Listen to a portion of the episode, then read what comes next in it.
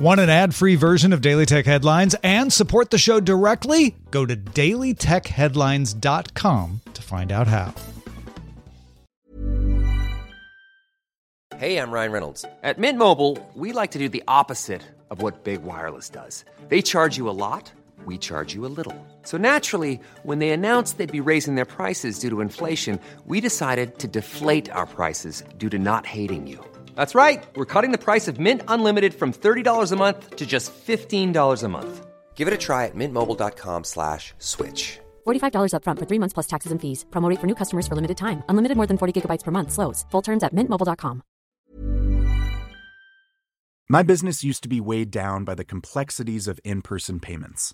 Then, Stripe Tap to Pay on iPhone came along and changed everything.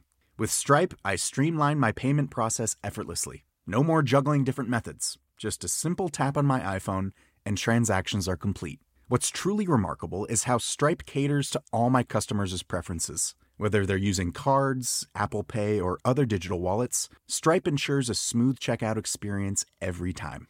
Setting up Stripe was a breeze, taking just minutes to get up and running. From local markets to global retailers, Stripe helped me expand my reach and grow my business with ease. To learn how Tap to Pay on iPhone and Stripe can help grow your revenue and reach, visit stripe.com/tapiphone. These are the Daily Tech Headlines for Tuesday, December 17th, 2019. I'm Tom Merritt. Microsoft opened the Chromium-based Edge add-on store and announced the new version of the browser will reach general availability January 15th, coming bundled with Windows 10 releases soon after. Edge will be available on its own from Windows Update. It will not be tied to the Windows OS releases. Edge will get feature updates on a 6-week cycle and security and compatibility updates as needed.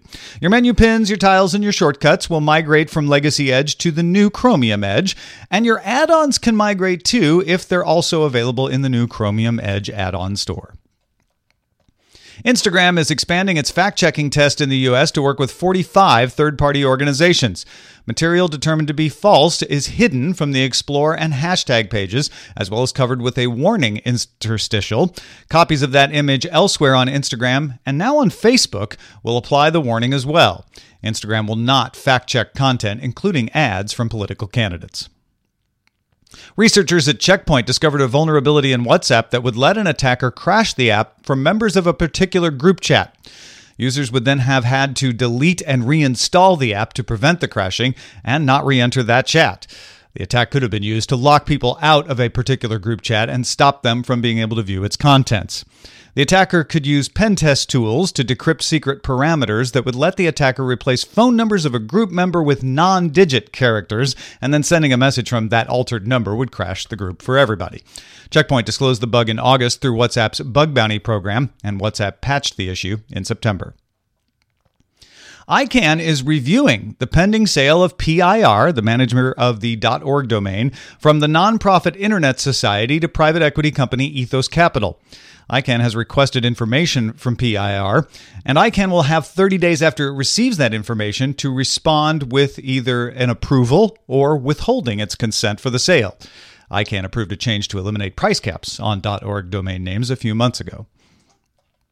Google informed vendors it will not be licensing new phones in Turkey to use Google Apps on Android. Turkey's Competition Authority has found that changes to Android are not satisfactory, as it does not allow changes to the default search engine.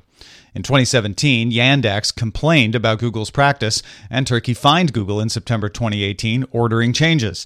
Turkey's Competition Authority has now imposed an additional fine of 0.05% of Google's daily revenue until the issues are resolved. Google has 60 days to appeal the ruling. The chairman of Samsung Electronics, Lee Sang-hoon, has been sentenced to 18 months in prison for violating South Korean labor laws. Lee and 24 other Samsung officials were accused of discouraging union activity by threatening to cut wages and end business with union-friendly subcontractors. Singapore's Zilingo has acquired a Singapore software-as-a-service startup, Insinga. Insinga makes an IoT platform for real-time monitoring of factory production and data analytics. Zilingo handles manufacturing, logistics, and payment, and will now deploy Insinga's manufacturing extension system across its network of 6,000 factories and 75,000 businesses. Zilingo says it will help the company meet demand for fast, responsibly produced products. In a filing with the SEC Monday, Netflix broke down its subscriber numbers by region. Revenue for Netflix in Asia Pacific has grown 153% over the past 2 years, its fastest growing region, with a total of 14.49 million subscribers as of Q3. Europe and the Middle East revenue rose 105%, with Q3 subscribers there at 47.4 million. Latin American revenue rose 71%, with 29.4 million subs. And US and Canada rose 57% with revenue and has 67.1 million subs. Average revenue per user is highest in the United States and Canada at $13.08 for Q3, followed by the Europe and Middle East region at $10.40, Asia Pacific at $9.29, and Latin America at $8.63. Google has completed its rollout of RCS messaging to users in the United States. Android users there should make sure they have the updated Messages and Carrier Services app to take advantage of RCS messaging. Ernest Biaruwanga, an executive at the nonprofit entity Afrinic, has resigned following accusations that he secretly operated several companies which sold tens of millions of dollars worth of IPv4 addresses to online marketers. The allegations stemmed from a 3-year investigation by California-based freelance researcher Ron Gilmette, who since 2016 had been tracking several large swaths of IP address blocks set aside for use by African entities that ended up at internet marketing firms based in other continents. Finally, Fortune reports on a test of facial recognition systems by AI company Kneron, spelled Kneron. Kneron created high-quality 3D masks to fool payment systems from Alipay and WeChat in China. The Kneron team also was able to access a self-boarding terminal in the Netherlands and pay fare to board a train in China, both by using a picture on a phone screen. The masks were high-quality items made by a specialty mask maker in Japan. Kneron also said it could not fool Apple's Face ID on the iPhone X. Kneron CEO Albert Liu said the technology is available to fix these issues, but firms have not upgraded it. Kneron makes its own facial recognition technology. For more discussion of the tech news of the day, subscribe to dailytechnewsshow.com and remember to rate and review Daily Tech Headlines wherever you get your podcasts. Thanks for listening. We'll talk to you next time.